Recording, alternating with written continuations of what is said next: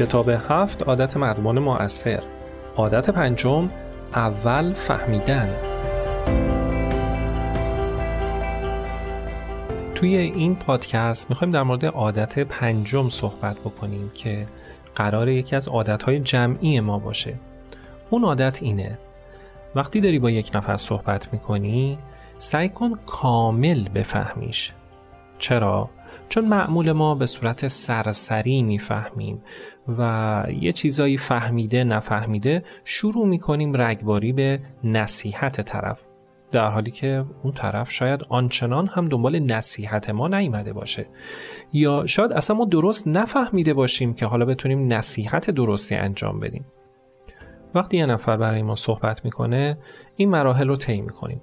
اول یه ارزیابی اجمالی می‌کنیم و یه دستبندی می‌کنیم که خب این داره در مورد فلان قضیه صحبت می‌کنه. شروع می‌کنیم یک سری سوالهایی اونم بر اساس ذهنیت خودمون از اون قضیه. نه فهم کامل اون قضیه از ذهنیت خودمون یه چهار تا سوال می‌کنیم و بعد شروع می‌کنیم رگباری به نصیحت کردن. یه مثال خیلی قشنگی اینجا یه استفان کاوی می‌زنه. میگه فرض کن رفتی چشم پزشکی و می‌خوای مشکل چشمت بررسی بشه. دکتر خیلی سریع بدون اینکه بررسی کاملی بکنه میگه خب بیا این عینک منو بزن. عینک دکتر؟ خب می‌زنی می‌بینی که درست نمی‌بینی. آی دکتر من درست نمی‌بینم. دکترم بهت میگه که مثبت فکر کن مثبت فکر کن تا با همون عینک بتونی ببینی. اینجا چه اتفاقی افتاده؟ اون عینکی که دکتر زده بود عینک خوبیه اما برای خودش. نه برای تو. هر کسی عینک خاص خودش رو می‌خواد و باید اول دقیق بفهمی اون طرف مشکل چشش چیه آسیگمات ضعیف دوربین نزدیکبینه و دقیقا بر اساس همون بتونی تجویز درست رو انجام بدی.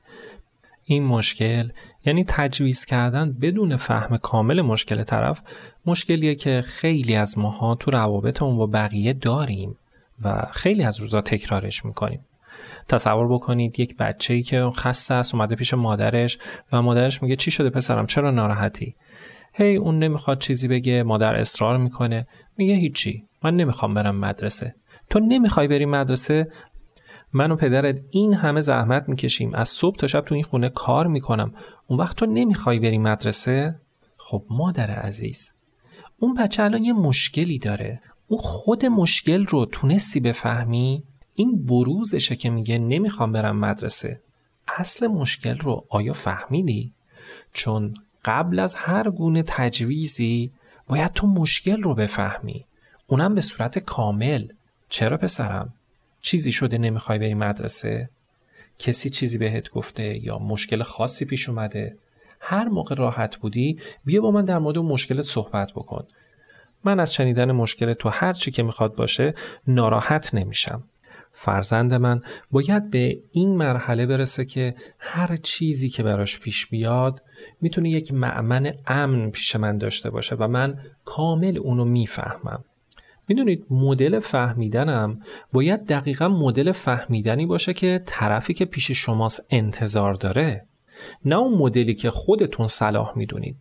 خب از نظر من پدر یا من مادر اینکه این همه دارم زحمت می‌کشم برای اون بچه اون می‌تونه یک حد اعلایی از توجه باشه. اما اون بچه ممکنه یه مدل دیگه از توجه رو از تو انتظار داشته باشه. کتاب مردان مریخی و زنان ونوسی خیلی جالب به این قضیه اشاره می‌کنه. مدلی که من مرد انتظار دارم از سمت مقابلم و دقیقا همون مدل رو می‌خوام برای همسرم تجویز کنم یا همسرم برعکسش. مثلا مثالی که می‌زنه میگه زنها وقتی ناراحتن دوست دارن یکی باهاشون صحبت بکنه. حالا وقتی شوهرشون ناراحته هی می‌خوام باهاش صحبت بکنن. اما قافل از اینکه مردها وقتی ناراحت هستن یک قاری دارن به اسم قار تنهایی و می‌خوان اونجا باشن. نباید آنچنان نزدیک بشی. نباید هی شروع بکنی به حرف زدن. اعصابش رو خورد می‌کنه. اون وقت آقای دقیقا همین کار رو با خانومش انجام میده. یعنی وقتی خانومش عصبانیه ولش می‌کنه و تصورش برای اینه که الان اون خانومه تو قار تنهایی خودشه. باید تنهاش بگذارم تا عصبانیتش فروکش کنه. این کتاب مثالهای خیلی زیادی می‌زنه. از این قضیه که ماها اون مدلی که خودمون دوست داریم درک بشیم رو انجام میدیم برای اینکه نشون بدیم طرف مقابل رو درک کردیم. نه. باید تو با هوش خودت با تجربه خودت با مطالعه خودت دقیقا همون جوری که طرف دوست داره درکش بکنی و بفهمیش. ملاکم اینه باید خود اون به این لول برسه و بگه الان من دیگه فهمیده شدم. الان من دیگه می‌تونم آرامش داشته باشم. آقای استفان کاوی میگه که ما ها مدت های زیادی تمرین می‌کنیم که چی بگیم چطوری بگیم اما تمرین می‌کنیم که چطوری گوش بکنیم؟ فکر نمی کنم. تازه آقای استفن کاوی تکنیک های گوش دادن رو هم قبول نداره. اینکه مثلا میگن اگه می‌خوای به طرف مقابلت این حس رو بدی که داری به حرفش گوش می‌کنی مثلا یه مقداری به سمت جلو بشین. آقای استفن کاوی میگه که تکنیک و اینجور چیزا بر نمیداره. واقعا باید از صمیم قلبت بفهمیش. نه با چهار تا تکنیک نشون بدی که داره میفهمیش. باید منش تو باشه که آدم ها رو بخوای درک بکنی. واقعیت حسشون رو بفهمی. آقای استفان کاوی برای اینکه اینو بیشتر توضیح بده تفاوت دو تا اصطلاح رو میگه. همدردی و همدلی. تو انگلیسی اصطلاح هم میگن sympathy and empathy. توی همدردی تو فقط موافقی انگار یه سری اطلاعات گرفتی و تو هم با اون اطلاعات موافقی. اما توی همدردی صرفا گوش دادن نیست. باید دلت درگیر قضیه‌ای بشه که مخاطب تو داره برای تو تعریف می‌کنه. اصطلاحا تو فارسی میگیم گوش جان بداریم به اون چیزی که طرف مقابل داره میگه. با جانمون با دلمون گوش بکنیم حرف طرف رو. چه اتفاقی میفته اگر ما همدلی بکنیم؟ با دلمون حرف طرف رو بفهمیم. اینجوری اولا خود مشکل رو خیلی بهتر میفهمیش. و ثانیا اون درمان و اون تجویزی که ممکنه بعدش داشته باشیم خیلی به دل طرف راحت میشینه. چون فهمیده که تو همدلی باهاش. می‌دونی اگر از امروز رفتارت رو اینجوری برنامه ریزی بکنی چه اتفاق بزرگی توی زندگیت میفته اولین اتفاق اینه که حساب پسنداز عاطفی تو برای تمام اطرافیانت پر پر میشه. پس بیاید عادت به همدلی رو در خودمون ایجاد بکنیم. همدل بشیم با اطرافیان خودمون.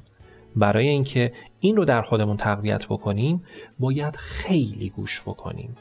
خیلی بیشتر از اونی که تا الان ممکنه به اطرافیانمون گوش داده باشیم به حرفشون گوش بکنیم. ساعتها بشینم به حرف دل همسرم گوش بدم. ساعتها بشینم و به حرف دل فرزند خودم گوش بدم. چه معجزه ای توی رفتار من با همسر و بچه هم اتفاق میفته وقتی که ساعتها به حرف دلشون گوش بدم و اونها یک معمن امنی حس بکنن در صحبت با من؟ ساعتها پای درد دل دوست خودم بشینم بدون اینکه هیچ عجله ای داشته باشم برای نصیحتش. شرط اول فهمیدن کامل بعد فهماندن.